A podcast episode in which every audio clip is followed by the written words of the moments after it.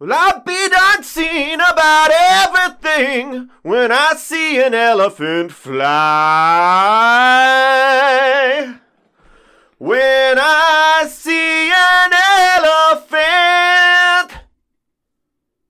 Casey Jonesy coming down the track. He had a heart attack from smoking all the crack. That one? Yeah, that one. You want to do it again? No. Okay. How you doing, Tim? I'm good, man. It looks like uh looks like we got good levels I think- and uh yeah, I'm, I'm I'm excited about this one. I'm excited about this one too. I think that every now and then it wouldn't be a bad idea for us to keep checking those levels. Uh, but I think after nine fucking episodes, we might have finally figured out what it is we're doing here. Let's hope.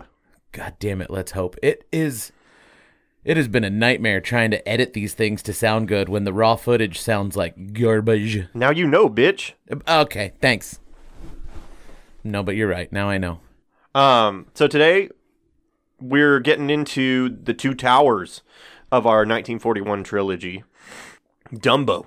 Is that now? Hold on. When you say we're getting into the Two Towers, of the 1941 trilogy, is that a reference to the Lord of the Rings? Yeah. And the Two Towers is the second part of the Lord of the Rings. No, it's the third part. I just said the third part instead, So the first part is the Fellowship of the Ring, right? and then you get the Two Towers. No, remember I just said the two towers is the third part. Then the third. Yeah, it's the second part. and then where's the Hobbit come into play? The Hobbit's the prequel. That's when uh, Mr. Stork is banging Ju- Mrs. Jumbo. uh, I think we're uh, jumping ahead of ourselves here. Yeah, why why don't you give me a little bit of backstory? Uh, how about we tell the people who the fuck we are and what the fuck we're doing? Welcome to another episode of Plussin' and Cussin'. My name is Deefy.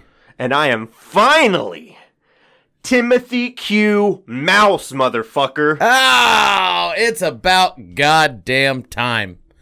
So, I um I've been waiting to step into my namesake. And while I, I tend to cut out the childhood stories, this one's rather important to like my identity. So tell it and Uh, then cut when- it out so, later. my legal name is Ahmed Ibrahim Hussein. Now, why don't His- you try saying that? Why don't you try saying that? Ahmed- As m- my best friend that's known me for um like fucking damn near 20 years. Going on 20 years. Over 20 years. Say it. Ahmed Ibrahim Hussein. Okay. You said it wrong. All right. So I did? now imagine Is it just me Brahim? imagine me No, you said every single one of them kind of wrong. Okay? All right.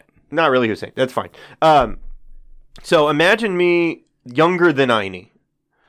Cute little white kid that my mom's taking around. Uh-huh. My pretty blonde white mom taking around uh, to all these white people in the 80s Uh-huh. and introducing me. And they're like, oh, what's your little boy's name? And she's like, his name is Ahmed. Ahmed. And they're like, what? Um, they don't mean anything by it, but it makes me feel some type of way Yeah? um, I quickly became a self-loathing Arab, and so I started doing the thing that a lot of kids do, which is adopting a new name and being so insistent upon it that my mom, uh, I made, I refused to answer to anything but whatever I was into at, at, at that given week. So, um, any given week, I was um, Mario, Luigi, Uh-huh. Elliot from ET. That one stuck for a long time. I was Elliot for a long time. I could see you as an Elliot. Um, I was every single Ninja Turtle, Uh-huh. mostly Donatello. Yep. And the week before preschool started, before I went to Arlington Country Day, Uh-huh. my mom said, okay, you can't be shifting names around all the time. You don't have to be Ahmed at school, but you do have to pick a name and stick with it. And I might have been watching Dumbo right then and there, and I was super into Timothy Q. Mouse, whose whose name I don't think they even mention in the fucking movie at all. Do they? Did they print it at the end? Maybe. Maybe it's in the Maybe I, it, I they, don't remember you see it written one time. Does he introduce him to Hey there, No. I'm Timothy No. Q Mouse. My name is Timothy Q Mouse. I'm a mouse. I'm a house and I sing like this. No, He never does that. He never. His name is never mentioned. I think they have his name at the end when he's standing there, like with the war shit on. so how do you know he's Tim the Mouse? Oh, Like I- how would how would you have a child known he was Tim? He has to say his name at some point in this thing, right? We both just and he is he is not Tim. He's Timothy, Timothy. as I was until third grade. Timothy the Mouse. But anyways, yep, that was it. I was Timothy from there on out. and I became Tim at a certain point. And you've been Tim and the it was time. it was it was embedded too much into like everybody that knew me. You're so Tim that when people find out your real name, they're like, "No, you're not." Yeah, and I have to pull out my ID and show it to them and stuff, and yeah, people think I'm fucking with them. Yeah. Uh, Oh. I mean, I, it happened yesterday, at, at, up at, up at Blue Star. Where so. somebody's like, "No, you're not." Uh, yeah, so I mean now now I've I've embraced it. I I st- you know I for a while there I was like oh I'm gonna change my name legally when I turn 18, and by that by that time I'd like been to Lebanon and um you know had started embracing some aspects of of um of Arabic culture, if not the religion, which I didn't. Uh, so you're not the only person I know who went through the whole name change scenario as a kid. Uh, my little brother did it a lot too. Uh, Tyler Perry Edwards, Michael Irvin Edwards. my my favorite was for a long time he was knick knack paddywhack give a dog a bone. That was the name. You had to say the whole thing, and then that was shortened for a few months to just Nick. We just called him Nick for a while. Then we named a dog Nick, and he couldn't be Nick anymore. But then that's when we dropped him off at the ball pit at uh, Incredible Unifor- Universe. You remember that place? yeah, Shit was fucking awesome.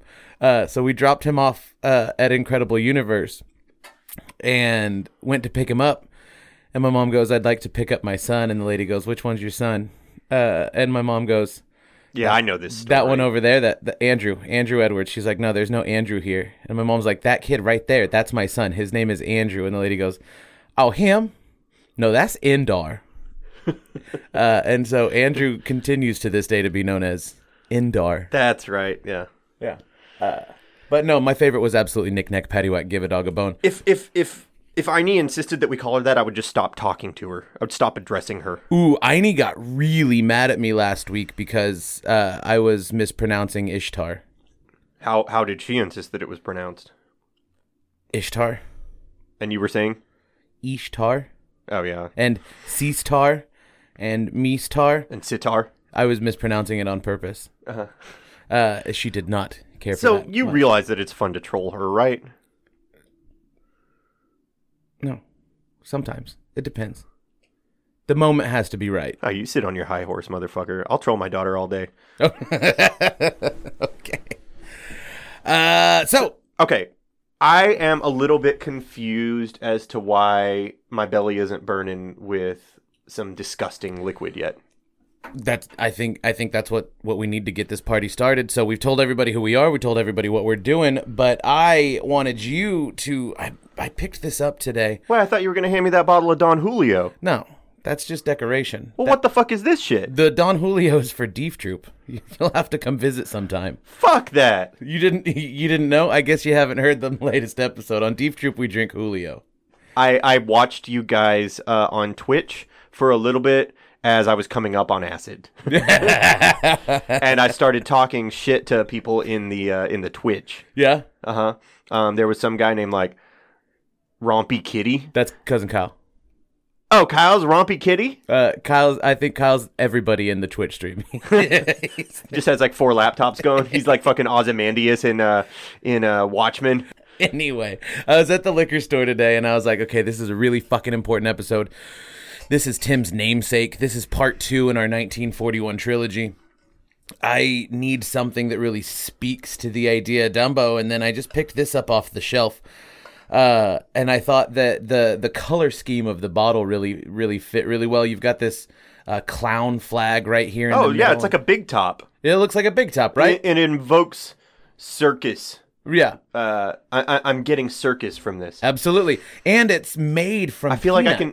If you put your your ear up to the mouth of the bottle, Uh huh. you can almost hear a calliope. Whoo! Whoo!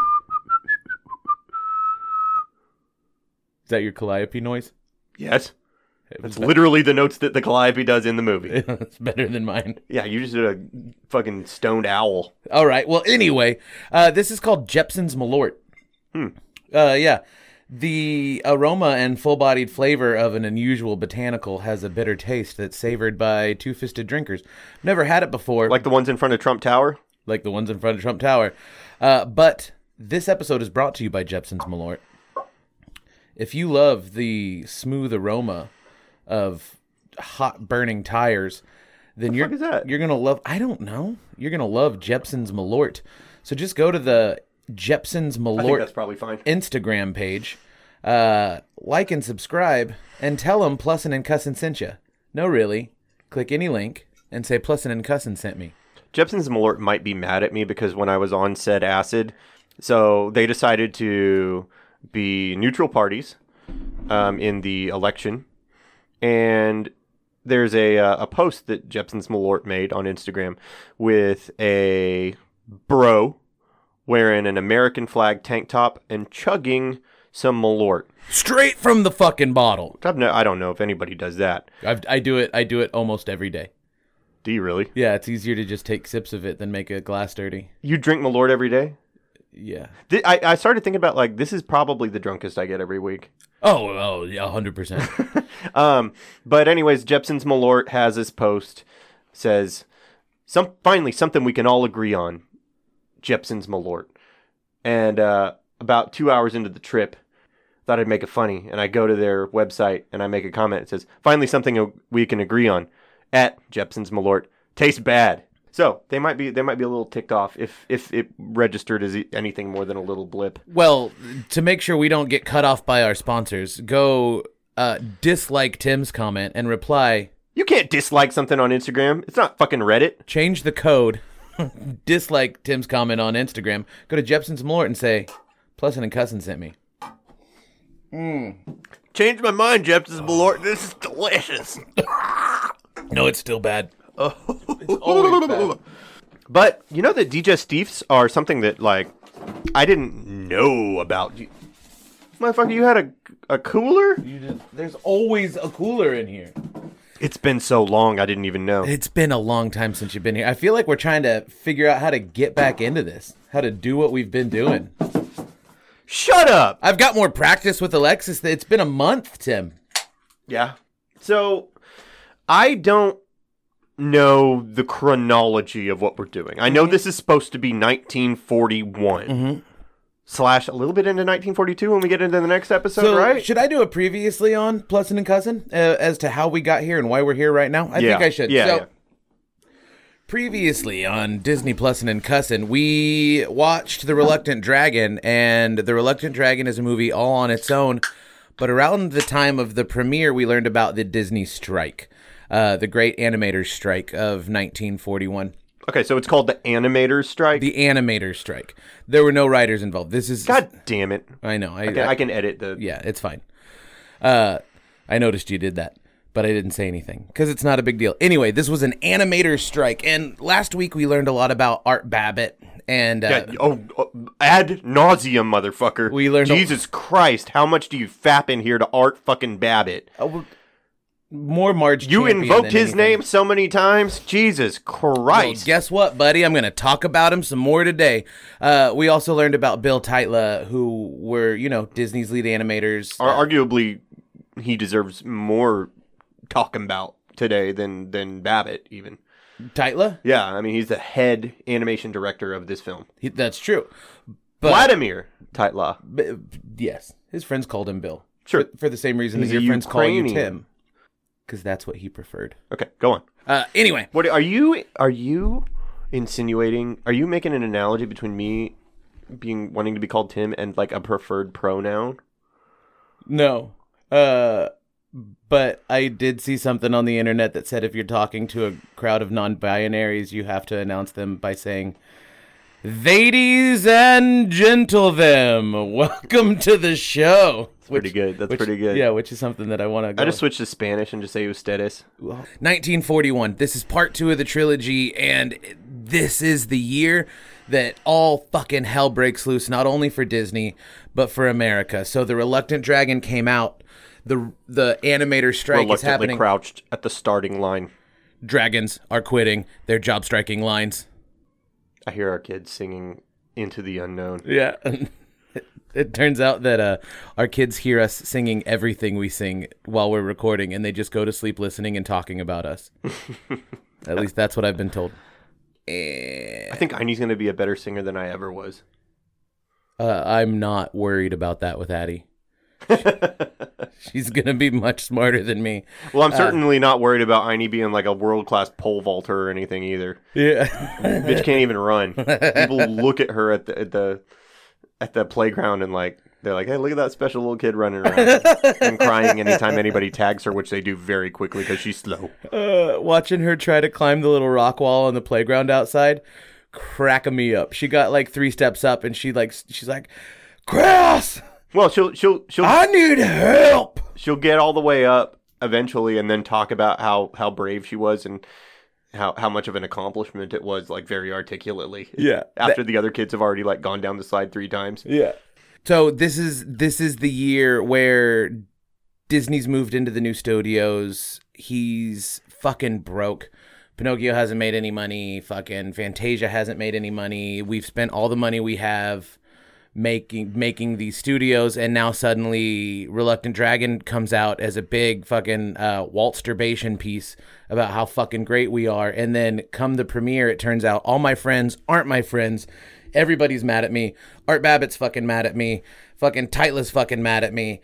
Everybody's fucking angry, and they're all gonna quit, and the whole world's against me and it throws Walt into a fucking deep dark spiral and 2 months later fucking Dumbo comes out. And we're at the end of the year. It's October 1941, I believe at this point. what year did dumbo oh, sorry what month did dumbo come out I want to say it's October. Let's look it up. Uh cuz we've we've got the time. I want to not get this wrong. Cuz the timeline is a little fucked. Cuz it's so it's it's all crammed in there huh it's it, it, it all happens at once because what we're gonna what we're gonna be cramming into these three episodes is summer 1941 the reluctant dragon comes out. October 23rd 1941 yeah. Um dumbo dumbo releases. see? I know my shit. So they get uh, basically the um Waltz El Grupo gets back just in time for Dumbo to hit the theaters. just in time for dumbo to hit the theaters. And thank fucking christ when dumbo hits the theaters By the way, I have I have like, people I have it. a correction from some stuff I said last time, which I think I might have corrected in episode, but just to be clear, the only animator that went down, the only animator that went down to South America was Frank Thomas. frank thomas Yeah. Okay. Um. So Walt's been to South America. He comes back. He's still angry, but Royce smoothed everything over, and now it's it's October. The air is crisp, and it's time for Dumbo to come out, and the people love it. They're going to see it. They're going to see it fucking twice. Really? Now, mind you, Dumbo really resonates, and we'll talk more a little bit later about how much Dumbo resonates with America and how finally we're in the money. We're fucking making bank again. Everything is okay. We smoothed over the animator Now, strike. now I, hold on. I, I want. I have one question, really. Mm-hmm. And so, how long has Dumbo been in production? Six or seven years, I think. Six or seven years? Yeah, Bambi took nine years, and Bambi's the next thing that we're going to talk about. Oh shit! I hate Bambi. Well, Bambi comes out next year. Oh yeah, I guess so, huh? Yeah. Um. We're going to talk more about that too. We're going to talk a little bit about Bambi uh, during this episode. Um, okay. So I I think that we had said at one point, and I want to, I just want to stay on brand with like being Mm-hmm. correct. Not that that's on brand for us at all. Um, Listening to we can, re- yo, fuck I'm you. We can watch walk lot. shit. We can walk shit back. Yeah. Um, I've did, learned did we so say? Did we say that Disney used the State Department money to help make Dumbo? Maybe. But that's not true. That can't be true. It's not true. while while we're in the I might have been wrong about that corner. Uh, in the last episode, I think I talked about believing that a lot of what happened in Dumbo, the way it's animated, was because of the animator strike, and it wasn't. This shit was in the bank, mostly in the in the bank. Most of the animation had been completed by the time the animator strike rolled around. There's still some bits and pieces that need to get finished after the the animator strike, but 95% of this thing is done come animator animator strike time. It's done. We're in post production. We're adding some new pieces here and there. There's an Easter egg that gets filled in because of uh, the animator strike, but otherwise, most of this is in the bag. So it's one hell of a year, and here comes Dumbo. Right? We summertime, reluctant dragon, moving into animator strike, moving into Walt saying fuck it, going to South America, hanging out with El Grupo. Here comes Dumbo, and then we're flying high on Dumbo, and not to spoil part three, but uh, uh oh, the Japs are a comin'. And I only say that because it's 1941. The Japanese people, they, they are a coming to bomb us. I sometimes get in trouble for putting like sub Japs on like a, a ticket. It's sub howls, bro. You got to Okay, say well, sub it used to be sub Japs. No, it, way back in the day it was sub Japs, but I learned at Chili's that it's sub howls. It's Chili's. Uh, it was Mr. Jim's where I did Japs. Yeah. Plenty of Japs at Mr. Jim's. at Chili's, they're jowls. Um, Mr. Jim's parking lot is the only time I ever smoked crack. So this episode brought to you by You know what I did after I smoked crack? No. I went. You uh, so you you delivered Zaz before, right? Yes, I have. So you know how you go to people's houses and uh, and then they're like, "You're a cool dude. Come hang out with us afterwards, man." um, so after I smoked crack, I was like, "What am I gonna do?" and then I remembered some dudes that had been like, "You're a cool dude. Come hang out with us." And I drove to their apartments on like South Green Oaks or like up north North Green Oaks, and fucking knocked on their door. I'm like, "Hey, what's up, guys?" I woke up, yeah, I woke up like on the arm of their couch, and I remember like listening to the at the time new Tool album and talking about how Tool were thunder gods or whatever. Oh and uh, yeah, that was how I spent the one and only time I ever smoked crack. These guys were all like, "Is this guy gonna be here for ten thousand days?" nah, man, they did not care. They they loved me. They wanted to hang out more. Again, I was like, uh, I'm out of here, motherfuckers. I'm going to the Waffle House. I'm gonna get smothered and covered. Good for you. Really good for you. At least I can say I've done it once. So the Jowls are flying into Pearl Harbor, and that's how we're gonna end the year. Is fucking Pearl Harbor, man. This year started with Fantasia. You remember how fucking badass we thought 2020 was gonna be? Like at the end of 2019? I don't know that I did. No, no, everybody. It was the memes were all like, "It's the roaring twenties." You got fucking, you got Leonardo DiCaprio memes with the fucking champagne coupe glass. You know the one I'm talking about. And you got, you got a, there was fucking Fourth of July Saturday, Halloween Saturday, two different Friday the Thirteenth. It was supposed to be a real humdinger of a year, and it, it didn't turn into that. That's how people felt about 1941. It was supposed to be a real humdinger of a year, but now Disney's broke. But here comes Dumbo, and that's what we're talking about today. Dumbo is brought to you by Dick Huemer and Joe Grant. Uh, Dick Humor, by the way, is what we're best at. Uh, sorry. Uh, so Dick Huemer and Joe Grant were the lead writers for this thing, and we talk a lot in Plussin' and Cussin' about the animators, but this is one of those situations where Dick and Joe deserve a lot of the credit for what happened here. So Dumbo starts off as a children's book, and it's it was Right, I couldn't find a whole lot on that. so there's no copies left and it was a it was a husband and i can't remember the name of the authors and we could look it up and look like professionals should we Sure. no I got it. I got it.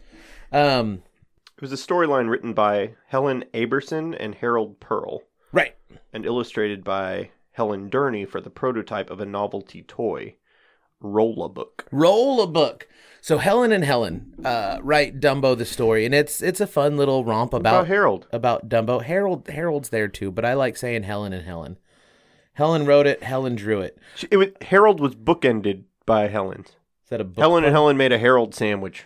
Where helen and helen Whoa! okay.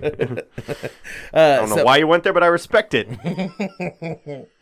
Uh, so Dumbo is is really the whole reason they ever wrote it was for this this concept of roll a book, which was supposed to be this this fun toy slash book where you turn a little crank and the story and pictures sort of slide through It's a Teddy Ruxpin of 1940. the 1940 Teddy Ruxpin, absolutely, or the Addie calls them buttons, the magic book that reads itself when you push the little buttons. You know what I'm talking about? I think we got Aini some for her birthday or something.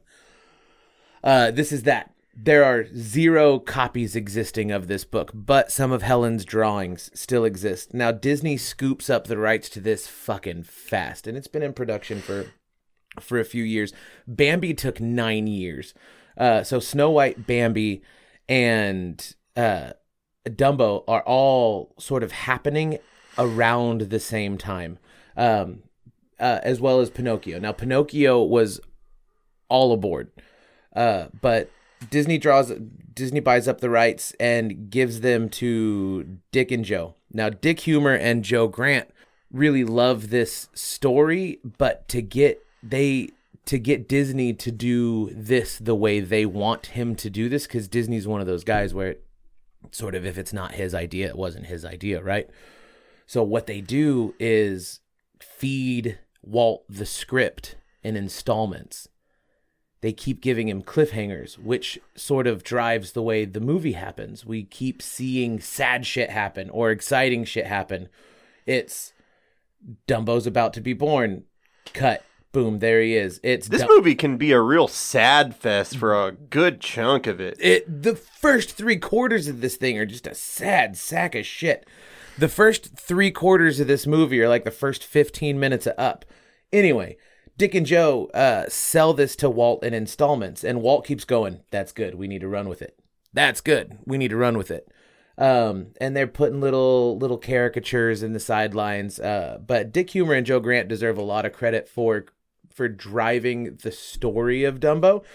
Joe Grant sets up the the modeling trinkets? department where they set up the trinkets and and That where Benchley steals his his his fat material. when when Benchley steals the black centaur, Mm-hmm. that's Joe Grant's model department. Okay, I love those things. They're fucking amazing. I'd pay a hundred dollars for one of them, and they're probably worth way more than that.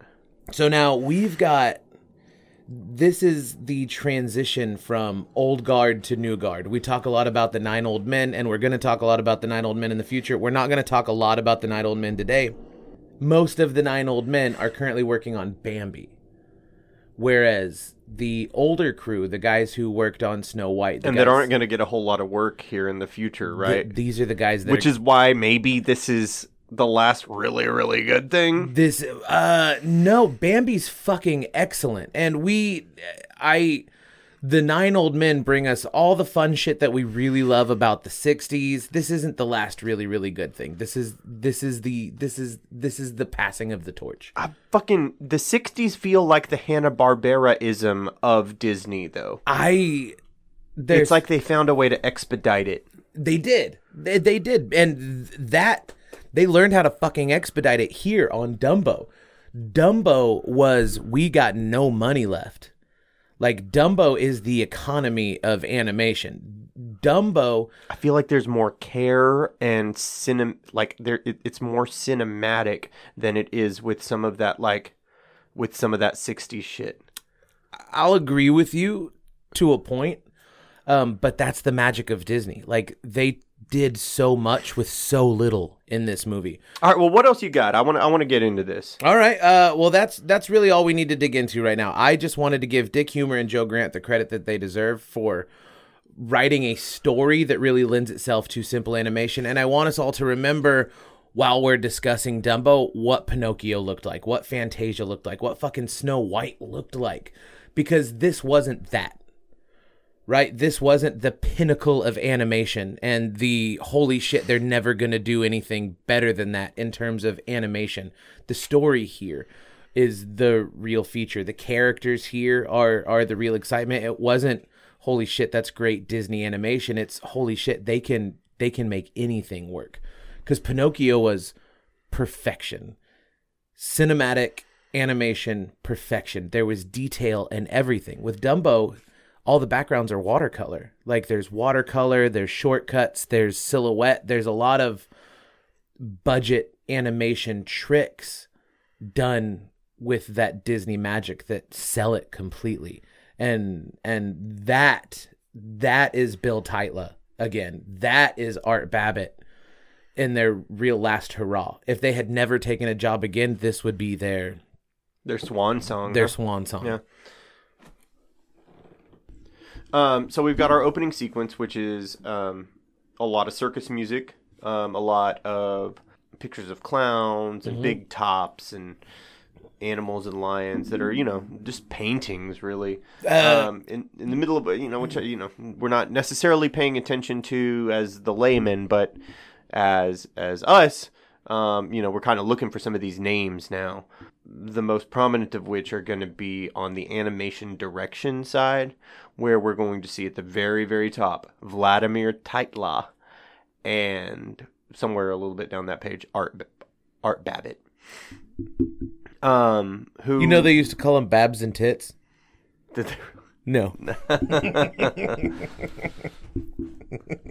but they should have. so we get this this opening sequence with clouds and rain and sleet and um you know you have your intrepid travelers through that being a flock of storks It's their job. the opening sequence is You know, if these storks were in charge of the mail, we wouldn't be having the election problems we're having right now. Look out for Mr. Stork, that persevering chap, to come along and drop a bundle in your lap. You may be poor or rich, it doesn't matter which. Millionaires, they get theirs like the butcher and the baker, so look out for Mr. Stork. And let me tell you, friend, don't try to get away. He'll find you in the end. He'll spot you out in China or he'll fly to county court. So you better look out for Mr. Stork. So we get this flock of storks dropping off um, bundles of joy to different animals. Um, first, we see them. Uh, they they are circling over a map. Of Florida. Yeah, so you've got your your flyover states, or your garbage fire states, if you will. Uh huh. Um, and Georgia, it would seem, has just turned blue. Uh, and then so they're just dropping these little sheep bundles of cum to all of these uh, expectant mother animals. I was shocked at Art Babbitt's decision to have the storks insert the bundles in each animal. Mm-hmm. I thought it was a lo- I thought it was a lot. Storks don't have dicks. It's just the fucking cloaca, as your dad once told me. Shit, piss, cum, it all comes out of the same hole. Th- that's a Lenny Edwards quote. Yeah, that is seriously. that's not that's not a joke. That's a Lenny Edwards quote. so you have all of these different animal mothers receiving, not to be confused with Animal Mother from Full Metal Jacket. Or Animal's mother from Muppet Babies. Yeah, she was a very prominent lady. Speaking of prominent ladies, our frumpy leading lady missed her delivery. Um, I, Mr. Delivery. shut up. the zebra gets its baby. The lion gets its cubs. Um, the giraffe, that's one of the really cute ones. All all knock kneed and um, walking over to its mama. It gets two parachutes as it gets dropped. Uh, one for the body, one for the neck. Mrs. Jumbo, our leading lady, she misses a delivery. She doesn't get one. Fucking Amazon. Um, and she is sad. She's sad because uh, somebody came in her at some point and she's expecting a fucking baby. Next, we get a travel sequence. Um, so they're shoving their fat asses into the boxcars, all these fucking elephants. And um, we get to revisit Casey Jr. Now, the way that I feel about Casey Jr. is like when I would when I used to be in bands and like I would write a riff for something. And then, you know, I'd have a song going and I'd realize, hey, um, we can stick this riff into this song. This will work in this. This fits here. Yeah. Let's use fits this. here. Let's use this. So Casey Jr. becomes um, the means of travel for all of these circus animals, and they don't, you know, I, they might have made a, a short that that hit the airwaves at some point, but this is this is what everybody this is how everybody's going to remember Casey Jr. Where the Reluctant Dragon was the last place we saw Casey Jr., right? Had we seen him before that? No, Now, did we know when we met Casey Jr. in the Reluctant Dragon that he was from Dumbo? Yes. Okay. Yeah.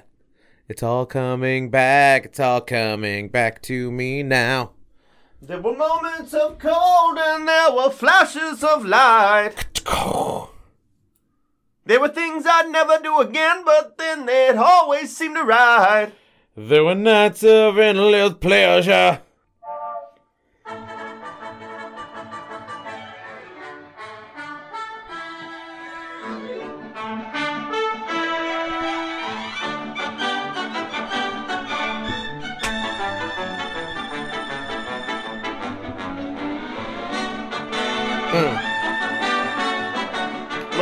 Elephants up.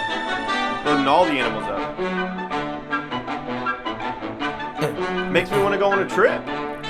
Casey Jr. going down the track. He had a heart attack. He smoked way too much crack.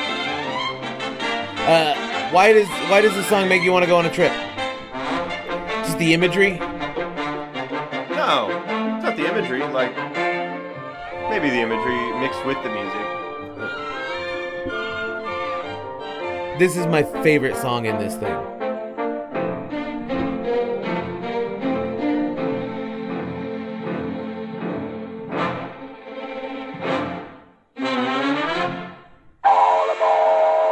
Margaret Wright, Peter Frampton's mother. She did such a great job.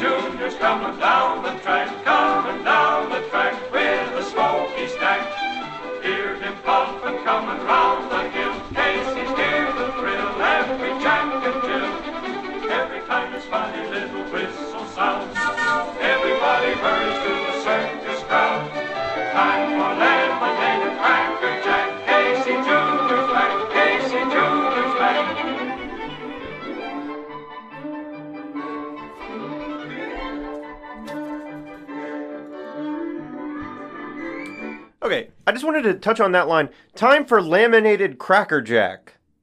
What the fuck does that mean?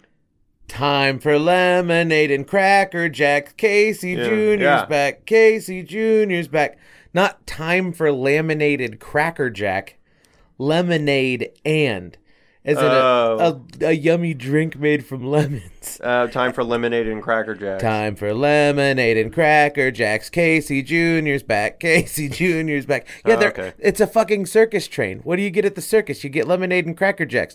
They're not selling you Pepsi. They ain't got Pepsi at the circus yet. You get lemonade. I didn't say anything about Pepsi, but I didn't. I didn't know Kinkos that they had a Kinkos tent at the circus. I, I was following you, but I don't think I made it to where you were going. Well, we're all going on the train with Casey Jr. Okay. you know who else is going to that train? One of the Mister Storks. Finally. He now Uh, he's just been running a little bit behind. He's running a little bit behind because he's a little bit bumbling. Um, and he sits on a cloud. Now, I remember having anxiety about this because he keeps setting the bundle on the cloud while he's checking his map, while he's checking his ways. Um, and uh, the bundle keeps kind of slipping through the ephemeral nature of said cloud. yeah. Um, and I'm like, you're going to drop the fucking bundle, dude. How many how many how many animals do you think have perished Perished at the hands of, of this of fool? like three. Now, imagine you're just living your life, right? Like you wake up, you go to work, you read the newspaper. Uh oh, there's some shit happening in Europe. Gonna be a gonna be a weird year. Uh, and then just out of nowhere, in front of your suburban home in Michigan, uh, a giraffe falls to its death, like in front of you from the sky.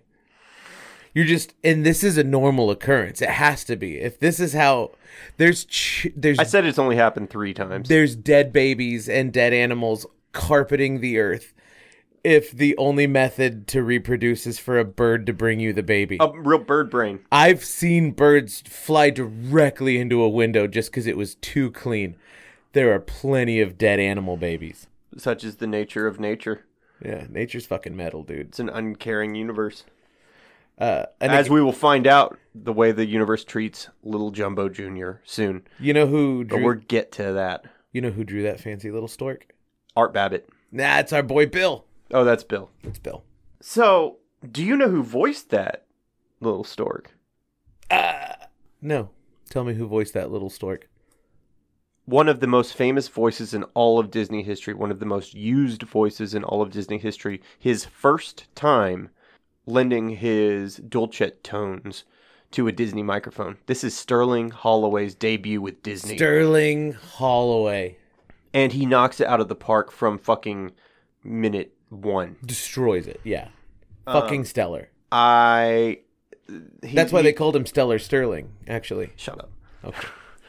He has a little trouble uh, finding the cart with um with the elephants in it, and they give him a hand or a trunk, if you will, um, by and, and this is you know this is Disney appropriating nature, anthropomorphizing to their own um, to their own service by using the elephants' trunks to be pointing. Hey, hey, it's Hey. in here, it's in here. So he sees all the elephant trunks pointing. Um, the the Karen elephant brood is not quite yet um, has not quite yet turned on Jumbo, Mrs. Jumbo, and Jumbo Junior. As we will see, this is and I don't I don't want to get too much into my childhood again, but sometimes you see something for the very first time when you're watching a Disney movie as a kid, Mhm. and anytime you see an instance of that again for the rest of your life, you're always going to think of that one moment. I had never seen anybody do an X for a signature, which is what illiterate people do to sign for something Yes. anytime there's like not that I encounter that phenomena that much, but anytime somebody signs with an X, I think of this moment. And then also doing what comes naturally. he signed his check with X's, but they cash him just the same. this episode brought to you by Encore. One more time. This episode brought to you by Encore. One more time. This little Episode- baby elephant's name is not Dumbo. It's Jumbo Junior. Jumbo Junior. But the only person that called. So I was going to refer to him as Jumbo Jr. for the duration of this episode. However, my boy Timothy Q Mouse, he called him Dumbo. So as far as I'm concerned, he's Dumbo. He's Dumbo. So you haven't seen the remake? I have not seen the remake that does not include Timothy Q Mouse or the Black Crows. to you. A happy birthday, a dear. A dear. Me, what's his name? Jumbo Junior. Oh, Jumbo Jr., huh? Jumbo Jr. happy birthday, dear Jumbo Jr. Happy birthday to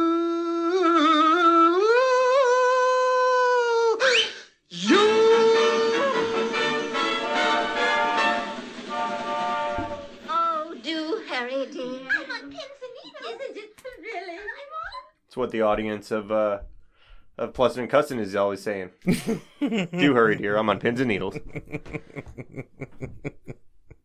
so, in that instance, I mean, Sterling Holloway been in this movie for about two minutes. Yet he is the most one of the most memorable voice performances in the whole movie. It's fucking stellar. He fucking knocks it out of the park in 90 seconds. yeah.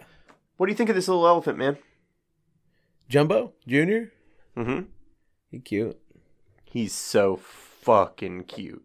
You haven't seen this in two weeks. Uh, you know that Jumbo Junior is supposed to make us feel like we're seeing our own Child. two-year-old child, Bill's Bill's kid, Oh, it's it's it's based on his little baby, huh? his two-year-old Peter. Right, right. Yeah. Um, this is an adorable little child, and so within seconds we have a sense of um, a protectiveness over him. We love him. We love him. How You- could you not love him? they make you love him instantly? Immediately. and the Karen Elephant Crew, the kind of matriarch, the the the little the little hen sewing circle mm-hmm. of of the cart that doesn't seem to interact with Mrs. Jumbo much because she's rather mute, as is as is little Dumbo. They're they're kind of cooing over the baby. They're fawning over him until until the the the matriarch of the bunch goes Gucci Gucci Gucci Gucci Goo Gucci Gucci Gucci Gucci Goo to goo to goo to goo to goo. makes him sneeze, at which point his um, cartoonishly large ears uh, flap open. And then they all start laughing and start ridiculing him a little bit. Immediately. I feel like this was a 1940s pastime was talking shit about people that weren't completely normal and white. Yeah, well, this was before the coddling of America, you fucking snowflake. I didn't like that at all. um, yeah, there's some catty ass bitches, and Mrs. Jumbo decides to stick up for her son. She smacks one of them, and Yeah. then uh, when they call him Dumbo, Uh, she lifts open the hatch to the little area. She lifts the hook on the hatch, and it falls down and smacks them all in the face. Yeah, because fuck And- them. Yeah, and then she uh, and then she cuddles her little baby to sleep. No, uh, this group of elephants, uh, right now, and if Dumbo were made today, this group of elephants is gonna fucking fight with you about having to wear a mask outside. They'd have a real hard time of it with their trunks. well, they're not gonna. What are you gonna do? It's a fucking elephant.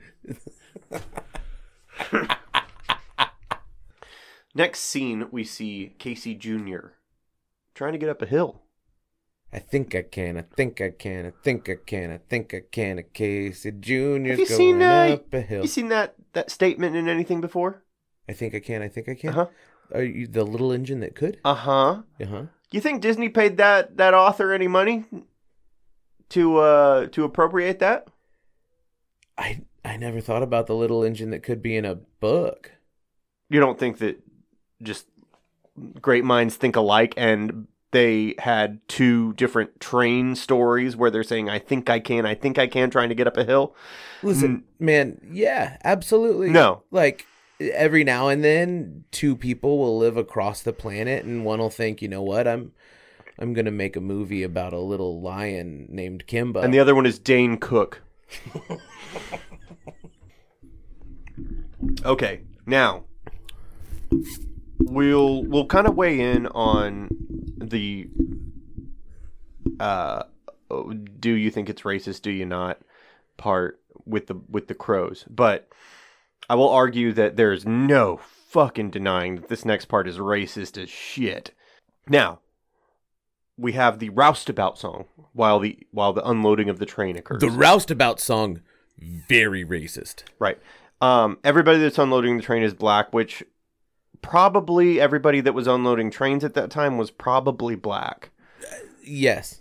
Um, I, you know, I, I, I didn't I didn't dig into my history, but most people unloading trains in this part of town nowadays probably Mexicans. Um, at that time, most people unloading trains, doing the grunt work, probably black men. Absolutely. Okay. Now there has been there's been criticism leveled at this scene because the the black men that are, are unloading this are largely faceless. Uh, they're you know colors and shapes. However, so are most of the humans in this movie. Most and this is one of those means with which to tell the story. You move the story forward and you create a visual feast. It is enticing to look at. It is colorful. It is bright. It is scary. Um, but you can do it without a ton of extra time, a ton of extra detail, a ton of extra money. I mean, we've seen this with um with the kids on their way to Pleasure Island in Pinocchio. Right. And it's a it's an excellent way to create that magical experience when you're on a significant budget. So you, Roustabout's the song, real racist, but I don't think the artistic Well, let's check it out. Let's check it out.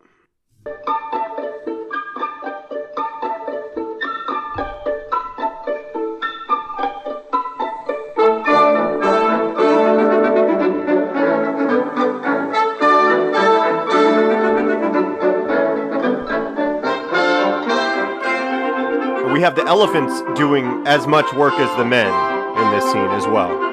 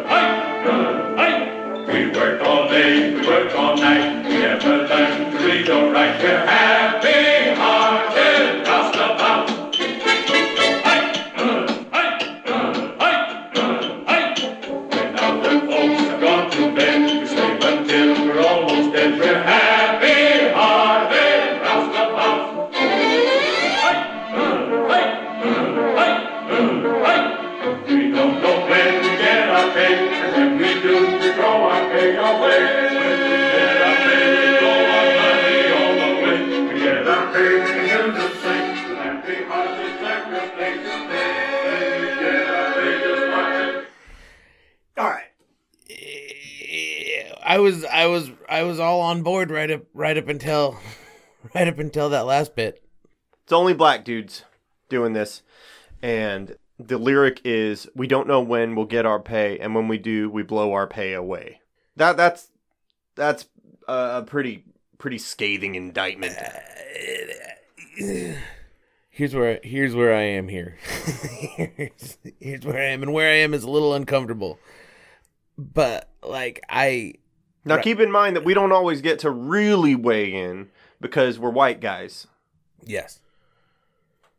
But I'm there's nothing right now that's stopping me from talking shit about a carny. Right, but these are all black people. Right, but like currently carnies have tiny hands, they smell of cabbage. And they're all white guys now. They're all white cra- they're meth heads. Yeah, it's tweakers. It's all just hey, heads up when you put your kid on that fucking carnival ride, a tweaker put it together that afternoon. Just remember that. A Yo, these damn blue collared tweakers are the backbone of this town. a traveling tweaker. No.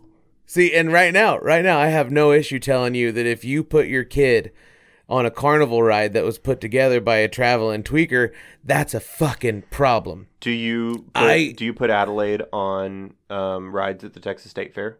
No. You don't ride rides at the state fair. No, we go through the haunted house. You wouldn't ride the rides. The big rides? Yeah, No. You want to know why I won't ride the rides? because you're scared. No. One time I went to a church carnival when I was a kid, and I got on the Ferris wheel that some traveling tweakers put together in some fucking church parking lot. Uh, and while I was on the Ferris wheel, a piece of the Ferris wheel broke off of the Ferris wheel. Like not like a little piece, not like I didn't hear a little tink to tink as a bolt like fell down to the ground. A a large support beam of the Ferris wheel broke off of the Ferris wheel and went plummeting into the concession stand underneath it because it was made out of fucking tinfoil and just fucking speared into this concession stand. And I was at the top of the Ferris wheel when they stopped the Ferris wheel to try to figure out what the fuck just fell off of the Ferris wheel. Uh, and then I was a tweaker. Okay, so here's where I stand. Uh, is this a commentary on black people or is this a commentary on traveling fucking circus folk? I don't know enough about the language of 1940 Only time one. that you see black people is doing this unloading work, which you know one could one could posit that like they're like day laborers that only are paid to unload the train because you don't see them again like doing circus shit. So then, yes, that if this is the if that's the case, then yes, this is probably. They're not, I mean they're not the clowns. They're not you know they're not the ones that are running up and throwing ropes over Mrs. Jumbo here in a in a few minutes. Um, this is the only time we see them, just in the roustabout song. then that's a problem. Yeah, I uh, and I don't know what the word roustabout means. I've heard it. I've probably used it. I think it's like vagabond. Does it have a racial connotation in itself? No, All right. but yeah, the people get very little detail, and that persists into the next scene where um, there's the parade that precedes the circus. Uh, you have everybody crowding around as, as all the parade uh, people show up. Do you get a sense of like, uh, like a sense of kind of overwhelming chaos from all of this circus shit? It- Especially once you've got this sense of like we got to keep Dumbo safe. Like everything around is just so loud and bursting and chaotic. and kinetic and uh, there's do you remember what it was like when you the first like six months that Einie was alive like that feeling Played of a lot of Stardew Valley. so, so I've always compared being a dad to walking through a haunted house for nine months and then thinking you're about to exit the haunted house and then finding out that you've got one more year of haunted house. Because I've always been one of those anything that can go wrong will go wrong kind of things, and so you know That's ev- not a good state of mind to have. you know everything's gonna be okay, but in the back of your head you're still fucking terrified. That's what the first year of having a baby was like because everything was you're not sleeping, you're scared. This creature that you are responsible for keeping alive could just stop breathing. Uh, all of it's fucking scary, and so everything is bigger and louder and more chaotic, and that like that's what I got from this moment. Actually, was fuck. Okay, I've got a baby. I live at the circus. Oh fuck everything. There's people and they're mean and it's loud and yeah. They are mean. I mean, the world is cruel at this point. Um, you see Dumbo fall into a mud puddle. He's upset. It makes me upset to see Dumbo upset. Here we get the bubble guy, our old pal, the bubble guy. What's his name? Old pal Bubbles, right under Bill Tytla and uh, and Art Babbitt. The bubble guy gets uh gets some Domin- work in this fucking movie. Uh, Dumbo's taking a bath, and it's super cute. And they're doing elephant shit with the with the um with the bubbles. What I want to say about this part and most of this movie and the movies preceding it and to come for a little while is that um music has been used to tell stories up to this point way preceding film. Right. Okay?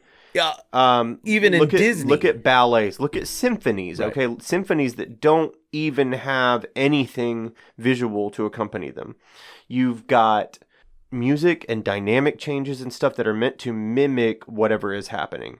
Okay, so now you've got beautiful animation going hand in hand with very, very delicate, very intricate orchestral arrangements that so perfectly mimic the actions of the moment in ways that ballets do mm-hmm. and in ways that symphonies did before and in ways that I mean this is a genre film as a medium is still coming out of the silent age so there are a lot of trappings of that that we end up losing at a certain point but right now they're still they're still here there are people that are doing this that have been doing it to I mean granted they're not the ones composing it but you get it in Pinocchio. You get it in Fantasia specifically, uh, but you get it here too.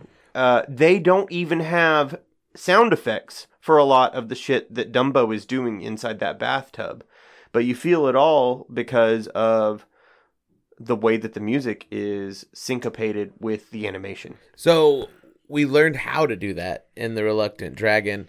We we're also seeing this is that Disney magic that we were talking about, where it's it's through necessity of economy we create these incredible experiences with this movie. This is sort of Disney's first time not using the songs to move the plot like in Snow White, it's one day my prince will come, and we're literally coming home from work, and that like when you get a song in a Disney movie up to this, it's uh, it's sort of when you wish upon a star, here is how Pinocchio works. But the songs in Dumbo where the score drives emotion, which allows us to not pay the Foley artists to create bubble noises because that shit's expensive and hard to do. We've got the orchestra here. We're already paying them. Pay one, not both, kind of thing. But it works, and it works really well. And we can use the music to enhance instead of drive. And everything doesn't have to be a fucking Broadway musical style plot, song, plot, song. It's just, hey, you know what would be good here? A song. The fucking Pink Elephant song doesn't move anything forward, right? When I see an elephant fly, kind of reminds us about the whole flying thing, but it's not driving the next scene as much as the crows themselves, which allows us to save a little money and fucking learn how to really score a film beyond just great songs that feel that fill a mood.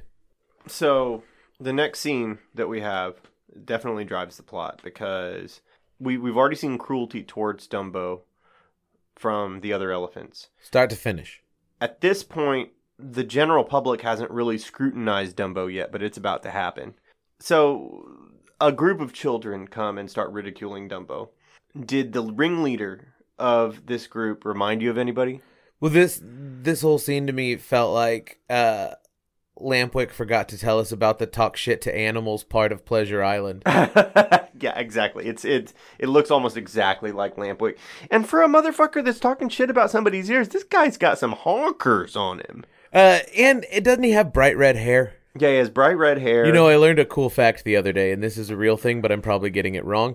Uh, did you know that there are as many humans walking the planet with at least some form of other genitalia development, as in not fully hermaphroditic, but uh, reproductive organs from both male and female humans, as there are gingers. as there are gingers? How the fuck would anybody be able to to gather data on that? Math. I read it on Reddit. Yay for Census 2020, huh? you got an extra dick in there? I imagine it's in the birth records of something, or I don't know. All right. So this kid's a real asshole to Dumbo. Makes fun of his ears. They Fuck start this kid. stepping- Yeah, no, it's real bad. Uh, Mrs. Jumbo, very protective of her child, as are lots of mothers in nature. Uh, she perches him over the fence and gives him a little spanking with her trunk. Nothing harmful, but everybody freaks the fuck out. The ringmaster comes in, starts whipping her in the face. Um, all of the white uh, circus workers come, start throwing um, ropes over her. Her eyes go red. She is deemed a mad elephant and sequestered away. Which you think they would probably just take her out and shoot her, right? I, I, I, honest to God, until the very spoiler alert, until the very end of the movie, I thought they had taken her out and shot her. she makes several more appearances in the movie, Uh, like over the course of the movie. yeah, and I forget about those. you forgot about Baby of Mine when she rocks him with her trunk? yeah, I forgot a little bit about Baby of Mine, and I forgot about her standing with the bars fucking shining on her skin. That sounded a little bit, a little bit lascivious there. I don't know that word, Tim. Sounded a little horny. Yes. no. This this Mrs. Jumbo was not based on uh, Marge Champion, buddy. No, but I've seen some videos on the internet that look like women that she might have been. Like Mrs. Grimley. uh, also, remember we were talking about the uh, oh so the the ringmaster gets thrown into a tub of soapy water, and then he stands up and his cummerbund flaps up and hits him in the face. Have it- you ever seen a cartoon that wore a cummerbund where the cummerbund didn't flap up in their face? If cummerbunds aren't flapping up in faces, then you're not really drawn to the Also, I don't think that's that piece is called a cummerbund. a cummerbund. It's not a. We had to wear them in encore The- one more time. we had to wear them in encore one more time. No, the cummerbund is the little belt thingy, but the piece that flaps him up in the face Oh, is yeah. that like yeah, what is that? it's is it called a dicky? Is it called a cravat?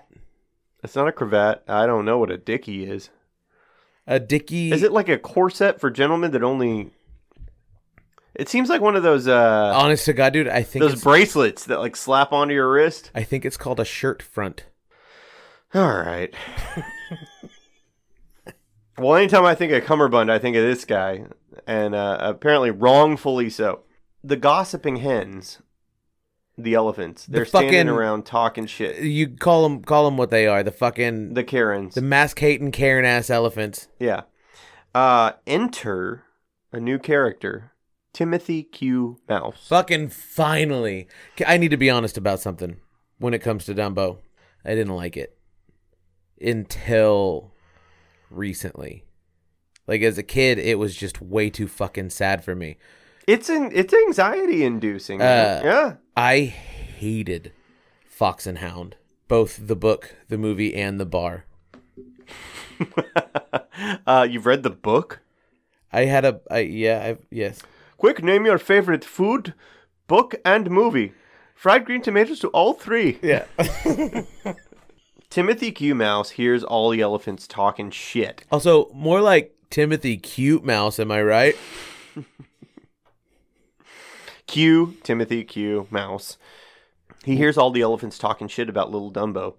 and he's eating peanuts. He's just scrounging for himself. He's also dressed like a band leader or ringmaster. The real laminated cracker jack. that one. Shut up. Look at their gross fat elephant asses. I've also Um, I've also seen videos that reminded me of that. They decide to ostracize him. They talk so much shit. Um, and uh, they refer to themselves as elephants as a proud race. Uh, Timothy because says, "A proud race." Are you kidding me? He says, "Look at his ears. I don't see anything wrong with them. I think they're cute." you know why they you know why he calls them a proud race. A, a group of elephants is called a pride. That's not true. That's lions. What do you call a group of elephants? I don't know. It's it's something. Hey Siri, what do you call a group of elephants? I found two. Parade. It's called a parade. Yeah. Pink elephants on parade. Here they come. Hippity hoppity. You think that's why they're called a parade? I think so. I think we need to No, call wait, do you think that's why they're no? That's We- why they use that lyric in the song. No, b- per- I think we we need to have a plussin and cussin way with words crossover where we call NPR's away with words and ask why elephants are called a parade. So we got Timothy Mouse, um, and he decides he's going to stand up to the elephants. Now, Timothy Mouse's inclusion in this film is to draw like the juxtaposition between what is the elephant's mortal enemy? The mouse. The mouse. It can run up their trunk. Timothy was a bird in the book, a red bird. Oh, really? Mm-hmm. This, Do you remember Benchley saying, "What is this, Mickey?" And she says, "No, that's a new character." Mm-hmm. that's why that's why this is a trilogy. Dick Huemer and Joe Grant. It was their idea to make Timothy Q Mouse, not Timothy Q Redbird. Why? It's cuter that way. It's fucking easy. They chose to go with that because um because they wanted the mouse as the mortal enemy of of the elephant. Yeah. To to be the Can you think of anybody that this reminds you of? The little the little wiser than thou sidekick? No, This is their Jiminy, dude. Jiminy. Uh Cliff Edwards, Uh, are you referring to ukulele Ike? Jiminy Cricket. Yes. Yeah, so I, w- I, I realized this for the first time, and I was like, Timothy is completely analogous to Jiminy Cricket. Why did I find Jiminy Cricket so abrasive, yet find Timothy um, so endearing? Uh, I know exactly why. You've got a problem with authority, Tim. And Jiminy Cricket was just saying, Pinocchio, don't do this. Pinocchio, stop. Pinocchio, that's bad. Jiminy Cricket was a conscience, uh, whereas Timothy Mouse is a hype man. Yeah, yeah, he's he's he's a he's a really good manager. These He's Ti- like the opposite of Jerry Heller. Timothy Mouse is the left shoulder version of Jiminy He Cricket. literally, in a in a in a subsequent scene, he will become the whispering voice in one's ear. exactly. He's a trickster with charisma. And that kind of shaped how I viewed, like, I mean, even the fucking character in the Outer Worlds that I made recently is a trickster with charisma. Uh, not liking Jiminy Cricket is why you're a Slytherin. Fuck you. I'm not a Slytherin. I have some Slytherin elements, but I think at heart I'm a Gryffindor. But Morgan said she thinks I'm a Ravenclaw. I knew you thought you were a Gryffindor. Uh, and here I'm going to call out Morgan too. What's Morgan? Uh, Morgan's a Hufflepuff. Me and Morgan are both Hufflepuffs, and we made a Hufflepuff daughter. Like Well, what do you think Einie is? Einie's a Slytherin. Einie Slytherin Ravenclaw. Oh yeah, I'll give it to her. Absolutely. She's even got the straight blonde hair, bro. Like she looks like a Slytherin. Fuck you. She- I love her. Just go sit in your cloud of smoke over there. I, you're just a. Eat your Twinkies. Are you? Did I hurt your feelings that I called your daughter a Slytherin too? Fucking, No, I just figured you'd go Ravenclaw before Slytherin. I think you'd go Ravenclaw before Slytherin. You like, think like for her. No, I still think you're a Slytherin. okay? But I, I think I think Einie's uh, she's too young to she's too young to put on the sorting hat. That's true. We don't know. She's a Slytherin. So Timothy decides these other elephants have ostracized Dumbo, I'm gonna take him under my wing. I'm gonna use all my faculties to do it. We're gonna make you a fucking star. We're gonna make you a fucking star. Do you think Timothy's trying to make Dumbo a star for purely altruistic reasons, or is Yes, there a I little do. bit of selfish there? Does Timothy want to be a star? He's dressed like the ringmaster. No, I think. I think. I, I, think, think. this is this is like analysis that goes too deep. I think uh, Timothy's a. n- Okay, fair enough. He's just he's just trying to help him out. Then why is he dressed like a fucking ringmaster? I don't know I think originally Timothy's intent was selfish. to make money. What's he gonna do with money? He's a mouse. you can, you can buy a lot of Malort with mouse money. He likes peanuts. Dumbo likes peanuts. Maybe maybe he's trying to hitch a ride to like peanut heaven. Uh, That's how Jiminy started. He just wanted to keep his ass warm. Jiminy wanted to fuck everything in sight too. Can you blame him? No. It was a sexy house. Full Yeah, that was a lot. That was a lot of fucking boner-inducing porcelain. You, you, remember, you remember the first time you wanted to fuck a clock? well, welcome to Pinocchio 2. It's just sexy clocks. Two and a half hours of hot, sexy clocks. So he's planting the seed of Dumbo's success at this point in the ringmaster's ear. The ringmaster has a sequence of um, a silhouette where he's talking to his, his little crony. I love the silhouette scenes. I love all of the silhouettes, and there's a few. Mhm. Again, economy of storytelling, bro. Like, nailed it. So he decides, the ringmaster says, I don't know what the climax will be. He decides that he's going to make a, a pachyderm pyramid. Mm. and he doesn't know what the climax is going to be. It'll come to him in a dream. Now, Timothy sees the window of opportunity, and he decides to plant the seeds for Dumbo's success. And we're going to play that scene right now when he decides to do what he's going to do. As he's walking up to do what he's gonna do, we see his shadow on the wall in a scene that is incredibly reminiscent of Nosferatu, the vampire.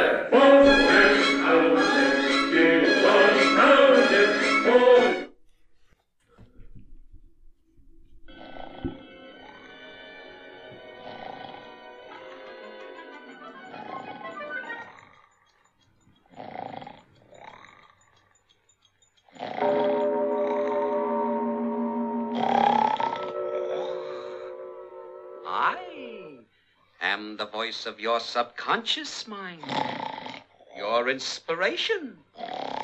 Now, concentrate. Remember? Your pyramid of elephants are standing in a ring, waiting for a climax. You are now getting that climax. How's the reception? Coming through okay? Good. Suddenly, from the sidelines comes your climax. Galloping across the arena. He jumps from a springboard eh. to a platform at the very pinnacle of your pyramid. He waves a flag for a glorious finish. Eh. And who is your climax? The little elephant with the big ears. The world's mightiest midget, Mastodon, Dumbo! Dumbo. Dumbo. Dumbo. Dumbo. Dumbo. I got it. I got it. Ladies and gentlemen, we will now pre- What a scene! What a fucking masterpiece. Some mouse. That might have been, I don't know. He's a master manipulator, this Timothy Q Mouse. He dresses like the ringleader for a reason. He really drives He also this dons boat. clan robes to speak into that guy's ear. But uh, It, uh, again, it just happens to be white sheets, whatever. Much Don't easy- too much into it. much easier to draw white sheets with eyes than a talking mouse. You think all this shit is shortcuts? I think there's so many shortcuts, but none of it looks like a shortcut. If, unless you're looking for it, it's not a shortcut. Then they they succeeded in what they were doing. They've they more than succeeded in what they're doing. This next scene is the realization of the ringmaster's dream.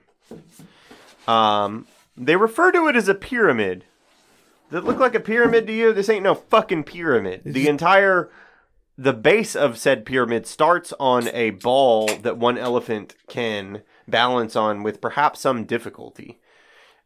And then other elephants stack themselves up on top of the first elephant. Now, the elephant balancing on a ball is a classic elephant trick. Okay, but you don't stack a whole bunch more elephants on top of that, which they do. That ain't no fucking pyramid. It's more of a diamond. Um, um, It's like an upside down pyramid of elephants it's just a motion. meets a right side up pyramid of elephants, and then little little Dumbo is supposed to pop off of a springboard and spring up onto the little platform that the topmost elephant is holding up with her trunk. This is clearly going to go well. They've Mhm. rehearsed it a hundred times. Um, Timothy says, "All right, Dumbo, go ahead and do it." Oh, also, I wanted to talk about the physics of this. I mean, th- there's a reason that they bring elephants into the studio in Reluctant Dragon so these motherfuckers can draw them. They want to look at the who was the master of the heavies? Uh, Art Babbitt. No, Bill Tytla, Stromboli, Chernobog. No, that's Tytla. That's Tytla, right? That's Tytla. Tytla's also the master of the elephants. Yeah. um, and the elephants have weight to them. There's real physics at work here, Watching them try to climb each other and the skin moving around. Yeah. The sweat makes me so uncomfortable. Now, do you know how they figured out what that was going to look like? This is actually super fucking interesting. I saw this on the documentary that I was watching earlier.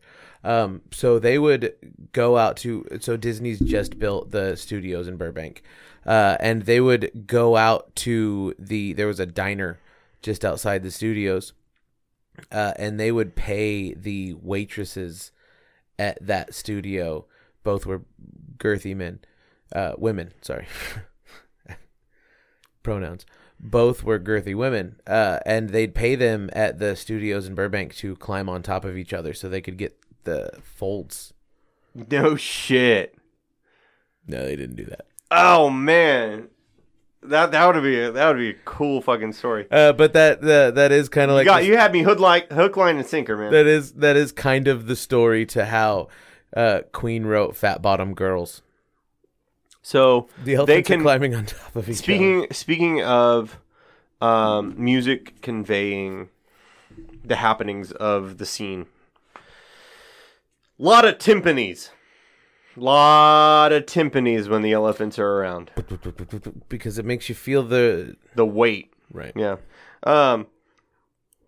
So It's the He rumble trips pack over- of the '40s. all right, he he trips over his ear and um, goes careening into the ball that is the base of this elephant pyramid. So now he's at the bottom of the pyramid.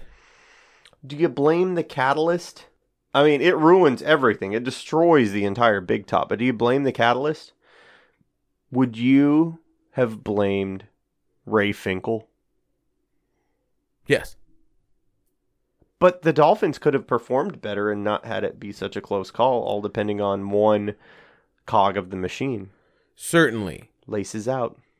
But Finkel had one job. You gonna job. blame the kicker? I mean, all the other guys have one job. So you would deem Dumbo no longer an elephant anymore when they relegate him to the role of a clown after this scene. Yes. You know, you um, have to go to college to be a clown. That's a promotion as far as I'm concerned. One of my favorite episodes because I literally said to myself, "Clowns are funny." This next scene, and I was thinking of Homer getting it in his brain after seeing the the clown college billboard. Uh, how he can't stop the clowns moving around in his brain no matter what the hell is happening. clowns are funny, They are. and it's just like people on fire at his nuclear plant, but he sees them as clowns. um, were you a kid that was like, "I'm so scared of clowns"? No. Me fucking either. I love love clowns, dude. Yeah. I've Yeah. always loved clowns. I need to be honest about something. yeah. I always kind of thought that people that were afraid of clowns weren't ever actually afraid of clowns. I thought that was something like sushi, where no one really liked it the first time. They just said it because I think I think that I'm afraid of clowns is the same as saying I hate Nickelback. You don't actually hate Nickelback. You think Nickelback fucking rocks because Nickelback does rock. But you say you think Nickelback sucks because everybody else says Nickelback sucks. Do you want to know my actual stance on Nickelback? Please. I think Nickelback sucks, but I do think that Nickelback had some jams. So after that sequence where Dumbo is um, painted up like a clown, he's the baby. Um, jumps down into the onto the trampoline, which isn't actually a trampoline. He just lands in a bucket of sudsy water. Not having a good time. Dumbo. Cue bubble guy. Yeah, cue bubble guy. Not having a good time, Dumbo. Um, the clowns are reveling in their success. Now, is this the Easter egg you were talking about? Are strikers? Yeah. Yeah. All right. So there's a handful of clowns in there. These are caricatures of the of different animators that went on strike. Uh, they keep talking about how they want to up the ante. They want more money. They need more money. And they say we're going to the big bus for a raise. We're going to the big bus for a raise. Do you know who any of these animators are that they're that they're char- that they're characterizing? I don't. I I on I looked all over the place and I couldn't. It it everywhere says the same thing. It's just a representation of the striking animators. Mm-hmm. Uh, Cute little Easter egg um, that is ridiculing people that are trying to get fair pay. Drawn by themselves. We get Dumbo crying for his mama. Oh, also, if these carnies were in a tent getting all fucked up like this, they'd be they'd start fucking raw dogging each other. They'd start cornholing each other. Uh that's in a completely different version of this movie.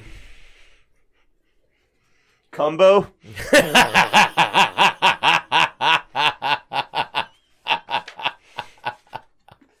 Where's that? Speaker? I was thinking dumb blown.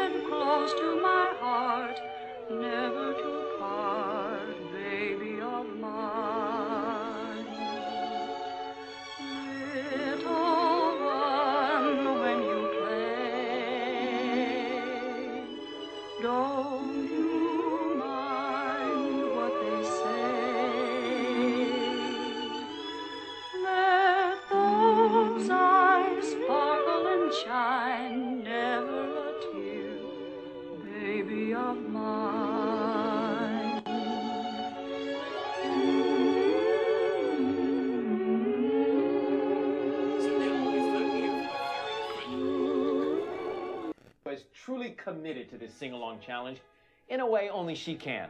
Here to perform the Oscar nominated Baby Mine from the classic 1941 film Dumbo, it's Katy Perry, accompanied by someone who requires equal billing, her poodle Nugget.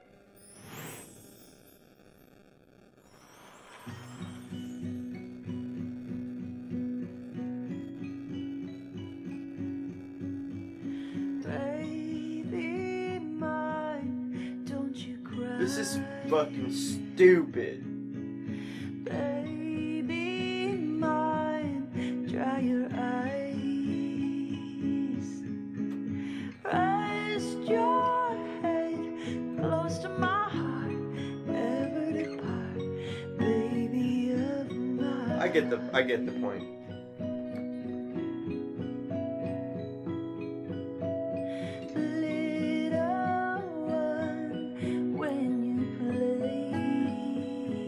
you play. I'm glad you showed me that, but I don't have to endure that for a moment longer. Well, she's singing. She was dressed like an elephant, and so was her dog. She's dressed like Jumbo, and her dog no, is I- dressed I- like Dumbo. I, I gathered that. So what's funny is she's singing "Baby Mine" to her dog, uh, but at that moment she's like eight and a half months pregnant. Um, now we were talking about shortcuts. There's a lot of them in this scene. A lot of stills with motion on only like a certain segment of the screen. Right. Um, Did you notice that you never actually see Jumbo singing this song? I did. Is there a reason for that? Shortcuts. yeah, it's easy. I mean, it, it makes sense. She's stuck. In, I mean, uh, they all make sense. They all. It- I'm sure there was a conversation had Uh, and it on most of them. more than that when we see when we see the Karen mascating elephants talking it makes sense like they but the only thing we really know about Jumbo is through visual storytelling and we can tell from her body language that she fucking loves her kid but we've never really seen her talk There's some virtue in keeping your fucking mouth shut too. We- we- like, I mean, what did Lincoln say? Um, better to keep your mouth shut and be thought of as a fool, uh, than to Open it your mouth and any confer- uh, yeah, erase any doubt. Yeah. yeah something like that yeah This episode brought to you by Abraham Lincoln. This episode brought. Did you know that Abraham Lincoln grew up in uh, Chicago? I knew he was from Illinois. Maybe he's from Lincoln, Nebraska? Lincoln, Nebraska. no, No, he's from Illinois, and then he spent most of his childhood in Nebraska. You know who else is from Illinois and spent some time in Nebraska? this episode brought to you by Jeppson's Malort. Uh, good thing this movie's kind of short, honestly. yeah. I feel like we're gonna put our foots in our beaks when we talk about these crows. I'm ready for it. I've been prepared for this. I've been waiting for it. Uh, God damn it. You were right. When I get high, I just sing into the fucking microphone. Mm-hmm. I'm not even a good singer. You used to be. Oh, I did used to be. Got it at Jeppson's Malort and tell him Plussin and Cussin sent you. I I I don't know if not seeing Jumbo sing Baby Mine was a shortcut or if it was a directorial decision, but it fucking worked. It did. Cause I think we're I think this is one of those things like when the video game character doesn't talk on purpose so that you can immerse your own voice into it, but we're supposed to feel like Dumbo's parents. So maybe that's why we never actually see her sing it. We just feel it. We watch her rock him with her trunk. Are you drunk? yes. Me too. Let's talk about the drunk scene. So the the clowns throw their hooch into which just looks like a bottle of champagne. It's a bottle of champagne. Okay, but it creates a fucking reaction in this fucking water. Um and it, it does it, it it bubbles up like the fucking evil witches. it bubbles up like that fucking hot tub I was in while I was doing acid the other day. Uh Which speaking of acid, getting drunk in a Disney movie is like being on fucking acid. I've I've never been as drunk as the as people in these movies get. They get drunk real quick too. Dumbo's very sad, walking away from his mother's thing. Timothy Mouse trying to cheer him up. They start guzzling, or Dumbo starts guzzling at the watering hole. He thought he was just drinking water. He's not trying to drown his sorrows. Uh, and he cures his hiccups. Timothy Mouse falls into the uh, into the into said problematic vat. Comes out singing. As a kid, this is when I decided being drunk is fucking cool. It looks great. They're having a good old time. Where did this idea? Where did the concept of pink elephants come from? I don't know. Um, Like the the idea of pink elephants representing being drunk. I don't think it represents being drunk. I think it's a shared hallucination. Um, and I think that it was kind of the. Uh, I, like, I'm just going to speculate that it was kind of like the animators just wanting to have some fun and like, hey, they're all fucked up. Let's let's do some crazy shit. Did this start here with Dumbo the idea of seeing a pink elephant? I don't know. Because that's that's a common trope for the appearance of somebody being drunk, especially in the 30s and 40s cartoons that I remember. Well, let's look when, it up. Let's look it when people get drunk, they see pink elephants. I know there's a beer called Delirium Tremens that has a pink elephant on the label. Right. Which I bet was after the inception of Dumbo. Mm-hmm. But does the concept of pink elephant equals drunk start at Dumbo, or is it adopted by? Okay. No, you're right. Seeing pink elephants is a euphemism for drunken hallucination caused by alcoholic hallucinosis or delirium tremens.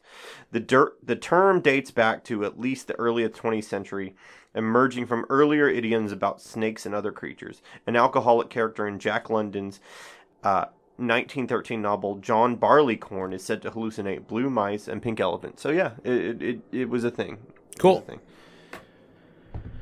Good catch, my dude. Thanks, dude. So, I have likened this episode to The Two Towers and the previous episode to Fellowship of the Ring. Now, we're going to talk a little bit about some Tolkien, all right? Because we get, before we get those pink elephants, they're both fucked up. And Jiminy is having, Who?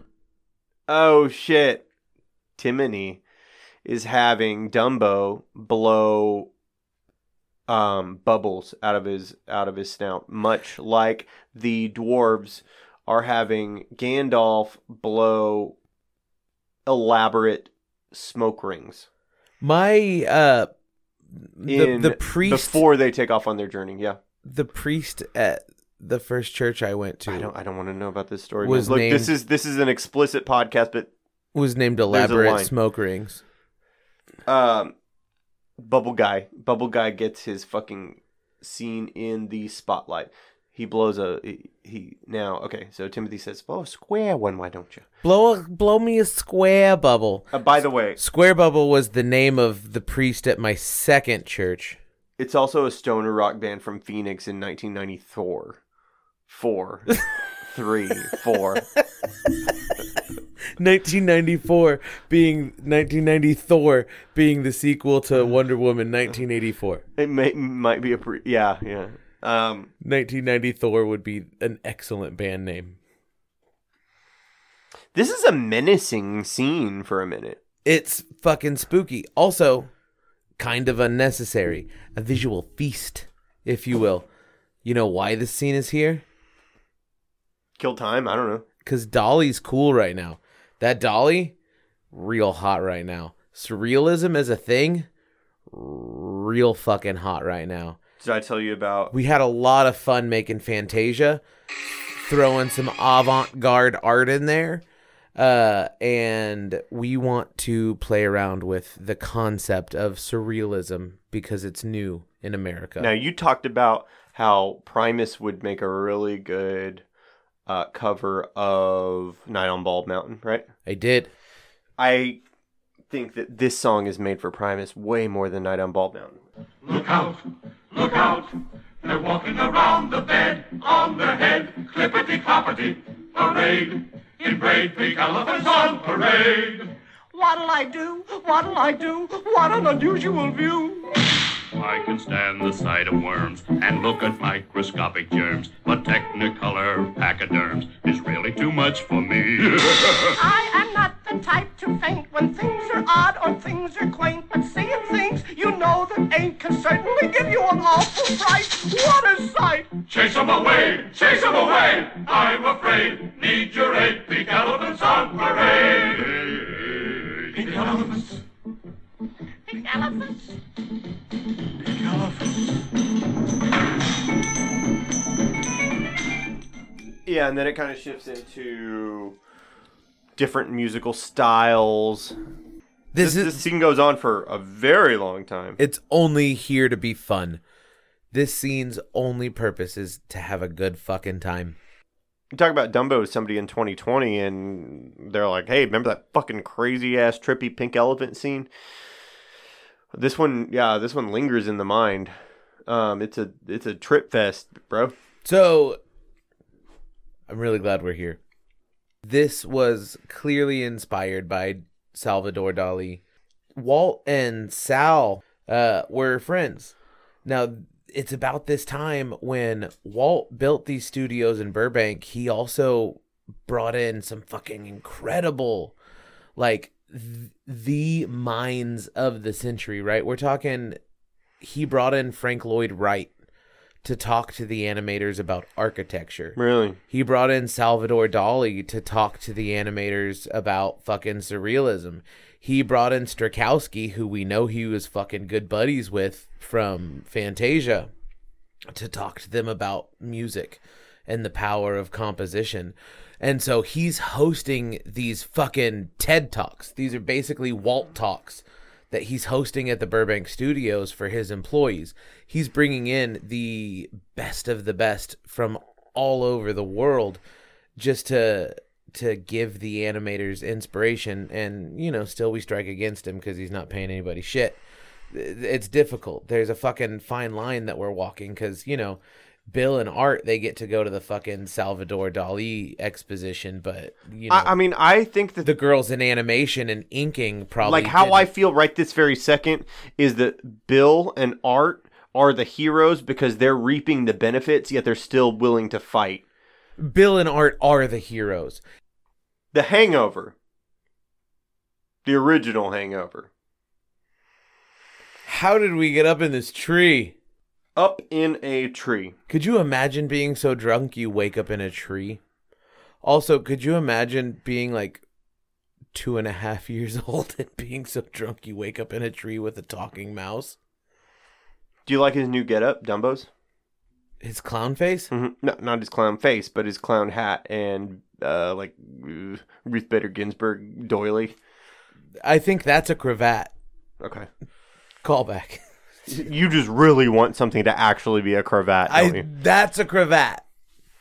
So enter um the famous slash infamous characters of the crows. Please tell me your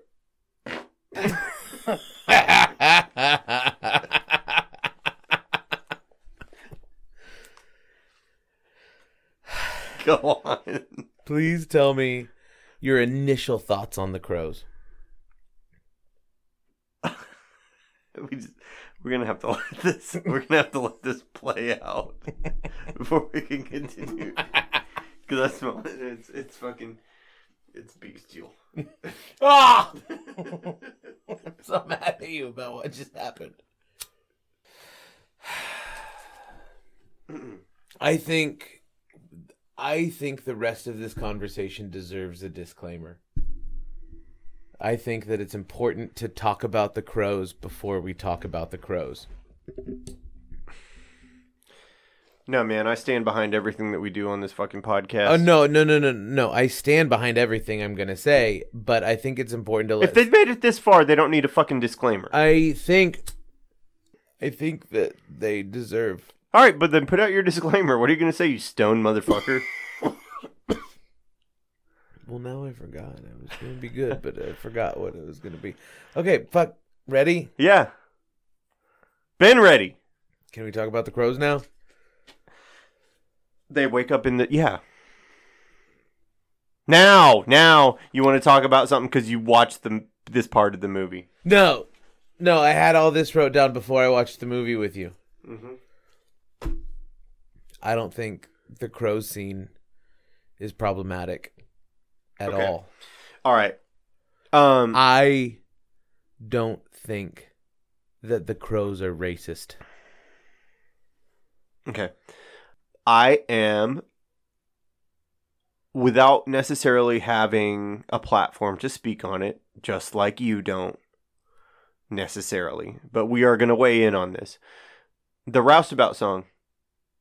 That's bad. That's problematic, bro. Okay. So the the the criticism that has mostly been leveled at the scene with the crows and the crows themselves is that they are racist caricatures um mimicking like a minstrel minstrelization of I- black folk. Okay. now hold on, that- hold on, hold on. I think that we need to take into consideration the fact that some, and this sounds ridiculous, but some of our audience might not have seen Dumbo or seen Dumbo in a long time and don't necessarily know exactly what we're talking about. So I think we should play the song. The song or First. the intro of the birds? Because the intro of the birds is a lot more. Both. That's a lot of content to put on. We should start with the flies. I ever see an elephant fly? Well, I seen a horse fly. Ah, I seen a dragonfly. I seen a house fly. See, I seen all that too. I seen a peanut stand and heard a rubber band. I seen a needle that winked its eye. But I be done seeing about everything when I see a elephant fly. What you say, boy? I said when I see a elephant fly.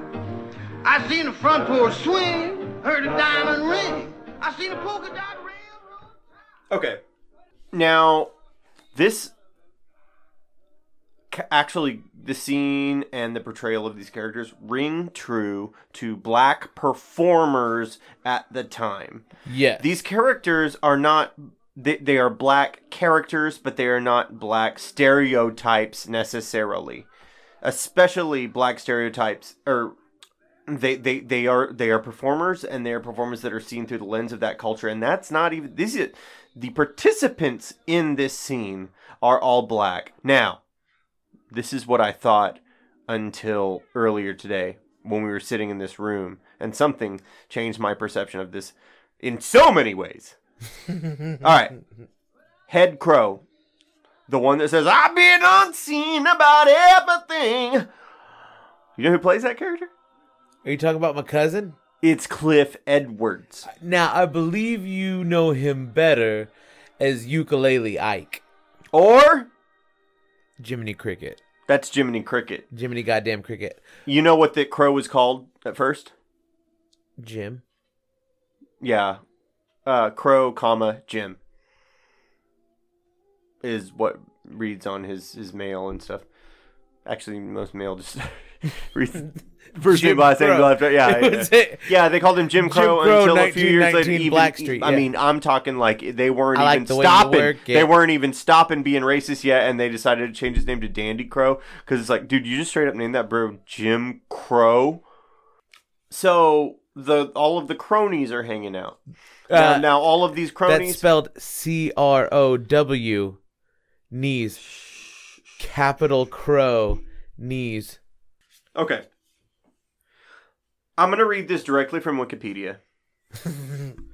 the film has been criticized by some for its handling of race. The Encyclopedia of Racism in American Films notes that all of the circus. Okay, well, we'll skip that because we acknowledge that. Now, the lead crow, voiced by white actor Cliff Edwards. Okay, well, I'll skip that too. Ukulele Ike. Um, so it has been argued that the group of crows in the film were African American stereotypes. They were voiced by African American actors and singers of the popular all black Hall Johnson Choir, including James Baskett, who was from Songs of the South, uh, Nick Stewart from the Amos and Andy Show.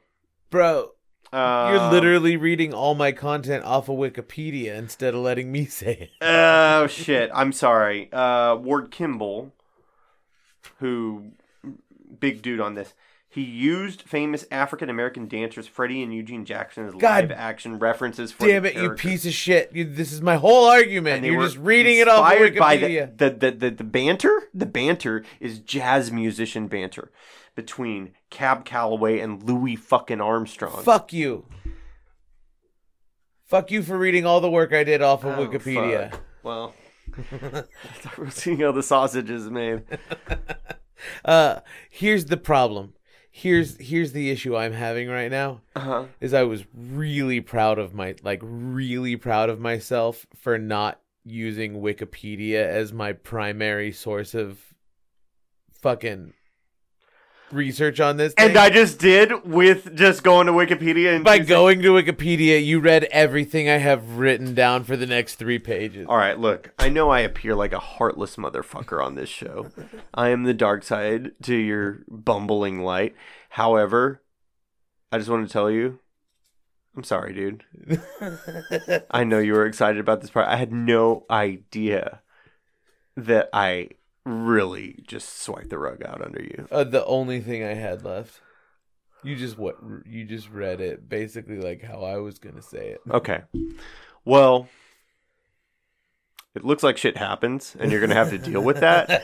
And we're gonna talk about um how fucked up, uh, or not fucked up, some of this stuff is. This is this is information that we just got. Okay, so the lead crow played by a white guy. Um, so Yes. so the minstrelization argument, I feel okay. Now, granted, let me just Just throw in that little. continue I, here's my little black screen that you can't skip past. uh, we acknowledge that we are not the best to weigh in on this, but um, seeing as how we're the only people on this show, uh, we'll weigh in as best we can and say that maybe we don't have the best platform to talk about it. If you have some feelings as to what we said or what you want to say, um, send us a message at Disney Plussin and Cussin. Jeppson's Malort. Instagram. yeah. Uh, just send it to Disney Plussin and Cussin say, hey, um, I I've got a feeling. I got some kind of feeling I've got a feeling. about this, and and uh, and then say, hey, DM me. We will. Uh, if you don't like anything that we post, feel free to um, post what we said and uh, call us out and and get us canceled. But I don't think you're going to do that. I think we're harder to take down than that. I don't think you've made it this far. You had a death wish. I still can't believe that the everything that I was ready to go full deefy on this shit. Did I did I cover everything? everything I had. I did it in like 30 seconds. though, And I dude. think that's what they want from me. They're not gonna get it today. Oh my god. Now remember the thing that I pulled you aside and told you not to do today, which was like tell a very subjective story about how something made you feel. Huh? Now I want that, Deefy. Too late. I'm upset. Really? No, I just have to. Why don't you tell me about how the crows made you feel? I, I well, you already read it, But I didn't though. but that is how the crows made me feel. Uh, because at you know at first it's. Ooh. Ooh, you gotta pull on the collar a little bit because that is uh black. It's real. How did how did how did they make you feel as a kid? What do you think about the crows when you were a kid? I Do you thought they- remember it all? No, I thought they were fucking funny. Yeah. You don't know. As a kid, you don't know. uh, I laughed out loud uh, at Dandy Crow uh, watching Timothy Mouse finally wake up and realize what was going on, and he's just got the same deadpan, fucking bug eyed looking at you expression uh, the entire time while he's figuring it out. Like, doesn't blink, doesn't do anything except just look at him like that. Uh, which one's Dandy Crow? The leader. I'm not going to call him by his original name anymore. Uh, he's The got, one that's played by Cliff Edwards. He's got the he's got the suit on, right? He's got a vest on. crow's He's got your- a bowler Which hat. crow's your favorite crow? He is. I like All I like all of them. I like the crow who uh, has the straw hat, but the straw hat That has no top and Yeah. it's just chilling on his nose. That's cool as fuck, dude. That's- and he has the lowest voice, right? dude. Like, honest to God, if if I if I could grant myself a swagger that I'll never have, it'd be that crow. Like if if I could change lives with anybody, it wouldn't be Rick Steves. It'd be fucking it'd uh, be This, this crow. who doesn't have a top to his hat. You could just be Rick Steves and buy a hat like that, and then you. I'm sure you could find one in like Venice. Like you steal it from a gondolier.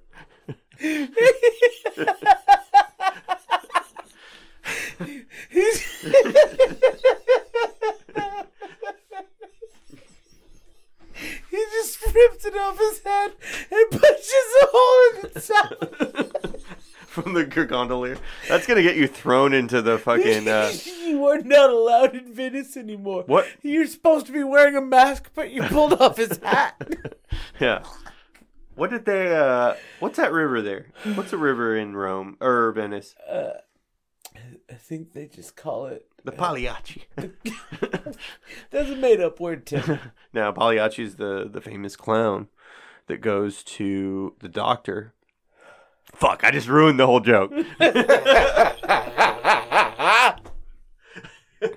he goes, he goes, a guy goes to the doctor. Right, you don't know who this guy is. All right. And he says, uh, hey, doctor, I, uh, I find no joy in life. Every day I want to kill myself. Uh, there's nothing in this world that makes me happy. And the doctor says, I got it. You're depressed. You need something to cheer you up. The famous clown Pagliacci is in town.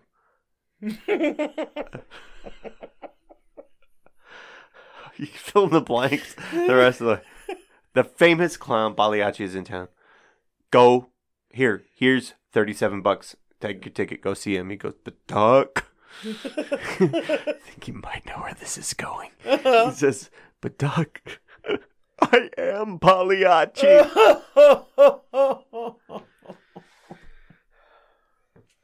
Punchline, not even funny, kind of cosmically, existentially depressing.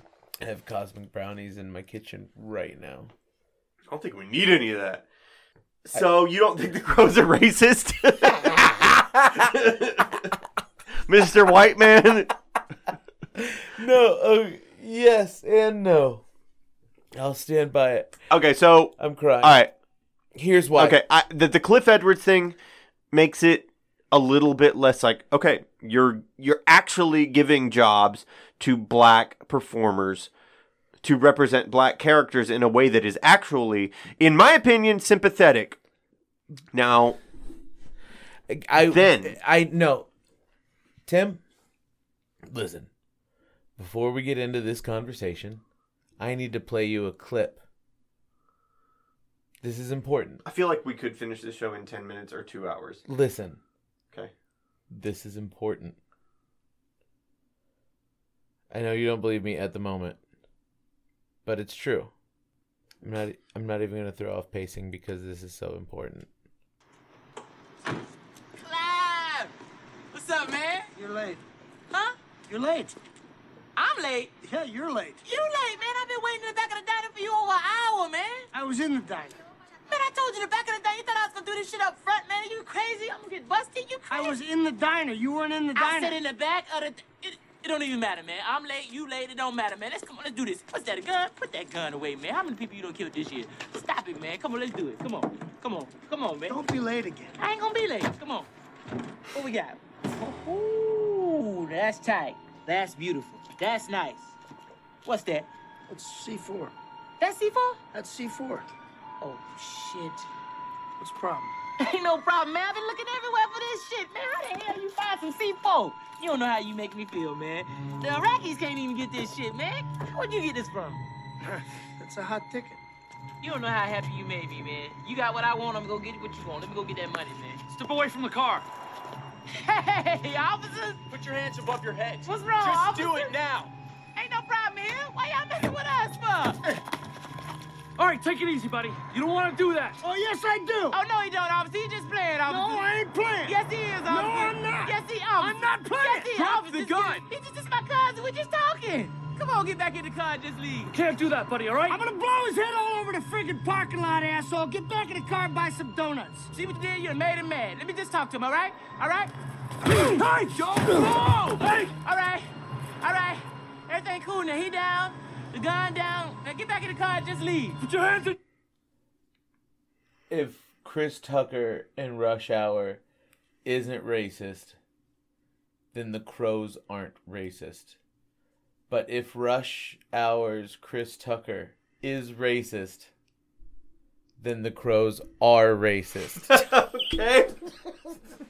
Man, honestly, That's my argument. you got me high during the podcast, and all I'm going to say is that all I want to do now is just watch Rush Hour. So here's here's my whole argument, right? Is I believe, and again, I'm not the person to speak on this as a white man, but all right.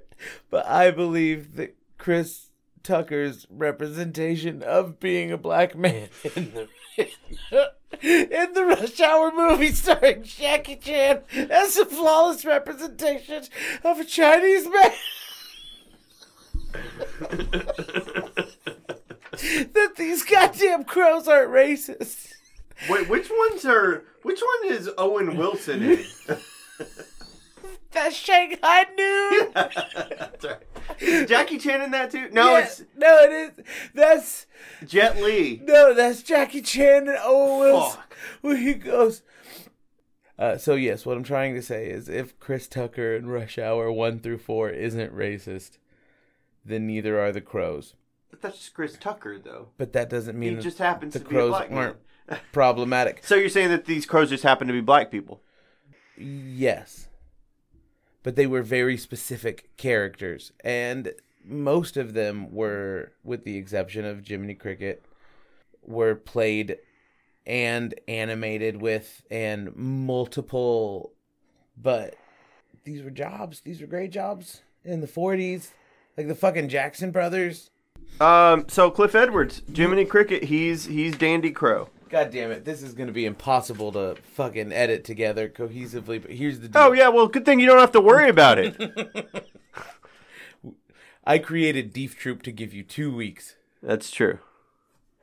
I I created the need for Deef, Deef Troop though.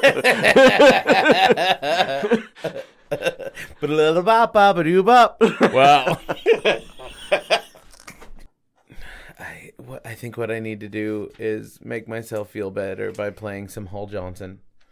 no, no, we're almost done. We can play that shit at the end. Hall Johnson? Yeah, Hall Johnson Orchestra, the ones that provided for the ones that provided voice actors for all the rest of the crows, right? Yes. We'll play it at the end. Yeah, let's play it at the end. Okay, fine. Let's just get through the rest of this. I'm fucking stoned. I'm so high right now. Um, so the magic feather is the old trope. You know what the magic the, the magic feather makes me? It doesn't matter what the magic feather makes me think of. He gives them a magic feather Uh huh. so that he can fly because they think it's a big fucking joke. Timothy Mouse is convinced that the way they got up in that tree Uh-huh. is that they flew.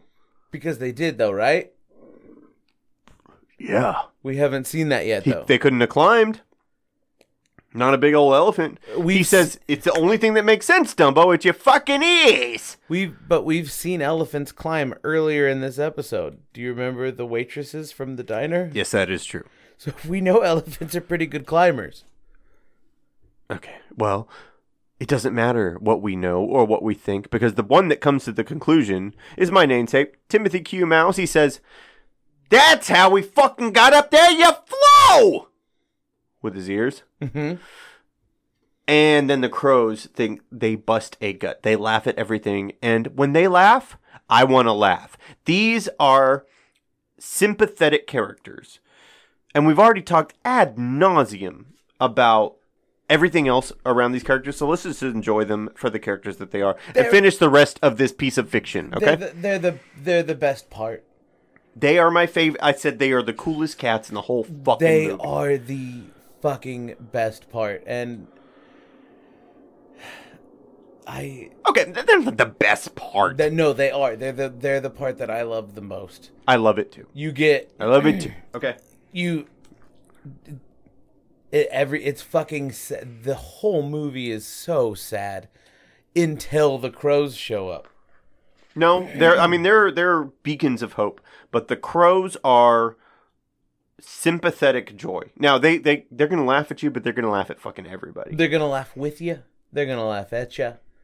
Everybody's having a good time. They're having a good time because they're together. Because they're having a good time because they're together.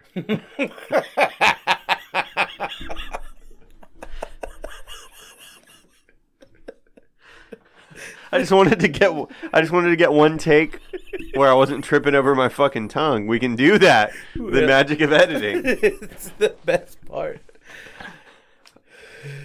But it's hard not to laugh at the person when they try to do a mulligan. That's the worst part. All right. They give him a magic feather. He flaps his wings on a cliffside, And they do the whole like person that can walk on air, and then he realizes that he's been walking on air and he actually can't walk on air, so he falls to his death. if That's like Wiley Coyote If- shit. If, cartoons taught me anything, it's just don't fucking look down. Never look down. right. If you never look down, you're never gonna fall.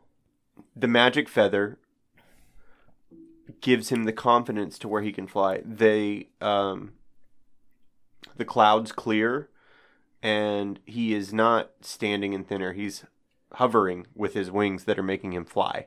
His wings. He's we. See, His ears. We see his silhouette over the countryside. Yeah. Um Did you? Timothy's I, I like, really "Hey, Dumbo, it's not going to be any good. Dumbo, you're fucking flying." So the crows applaud him where they were ridiculing him. Now they are singing his praises like a folk hero. I don't know why he had to be a folk hero. How about they just call him a hero?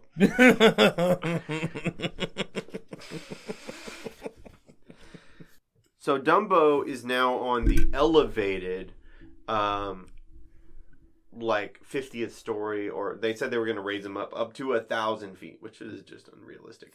That's But, uh, very high. he is very high up right now, and they're doing the whole clown bit again. Um, Timothy Mouse, resting on his nose, says, uh, "Okay, okay, Dumbo, time to fly, time to fucking fly," you know. And he's like, "Come on, it's our time, let's do it." As they plummet, uh, he lets go of the magic feather, and now's the time for the lesson where you realize that you could do it all along. You just have to believe in yourself. Yeah. Um, but it's a little bit uh, rushed by Timothy as they're plummeting to their death. He says, uh, Dumbo, you've already flown before. You can always do it. You don't need the feather. The feather was just a, a magic trick. You know, come on, let's go. And then there's about 10 seconds left of the movie. um, he fucks with all the clowns that abused him. Cause fuck you. He He finds that little ginger kid. Does he? No, but wouldn't that be great? That kid already got his comeuppance by Mrs. Jumbo. He humiliates everybody that ever fucked with him, especially the Karen anti-masker squad. He shoots peanuts like bullets out of his nose. And he is he is akin to a plane.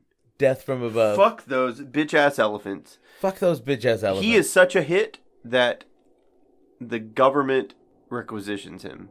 He he has to teach other big eared elephants how to fly and fight the Nazis. Or he just has to show pilots how to do it. A little bit of both. He's uh, mammal of the year. And this is maybe the only instance that they actually show Timothy Q. Mouse's name. It's on that like autograph thing where he's wearing the fucking pilot outfit and shit. It says Timothy Q. I Is think that's it. I think that's the only place it refers to his name. but how would you have known his name? Cause I could read, bitch. Dumbo for defense. Mammal of the year. it's a cool elephant. Now we can start the Tim Burton version.